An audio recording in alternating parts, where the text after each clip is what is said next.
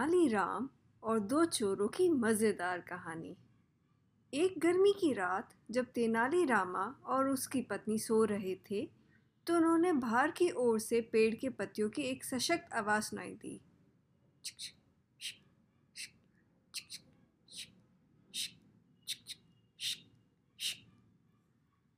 उस समय थोड़ी सी भी हवा चल नहीं रही थी, इसलिए उसने सोचा कि कुछ चोर झाड़ियों में छिपे होंगे।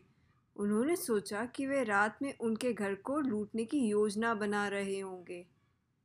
तेनालीरामा एक योजना के बारे में सोचा और उसने अपनी पत्नी से कहा कि मैंने सुना कि कुछ कुख्यात चोर हमारी पड़ोस में ढीले हैं तो हम सभी गहने और धन को हमारे घर के बाहर कुएँ में छिपा देते हैं। थोड़ी देर बाद तेनालीरामा और उसकी पत्नी एक बड़े बर्तन को लेकर घर से निकल पड़ी। उसने कुएँ में गिरा दिया उस बर्तन को और उसके बाद वो घर के वापस अंदर चली गई और वो दोनों सो जाने की नाटक करने लग गए। चोर ये सब देखते रहे और तेनालीराम और उसकी पत्नी के घर में जाने के बाद कुएँ से पानी निकालने लगे, जिससे वो कुएँ में डाला हुआ सोना निकाल सके।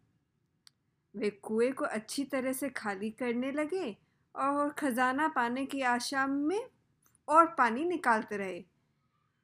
चोर पूरी रात पानी बाहर खींचते रहे।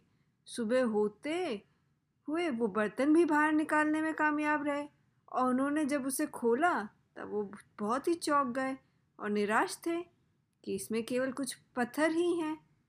चोर समझ गए कि तेनालीराम की योजना थी। बस तब तेनाली रमन अपने घर से बाहर निकले और कहा, मेरे दोस्तों, धन्यवाद। मेरे पौधों को पानी देने के लिए। मुझे आपके श्रम के लिए भुगतान करना होगा।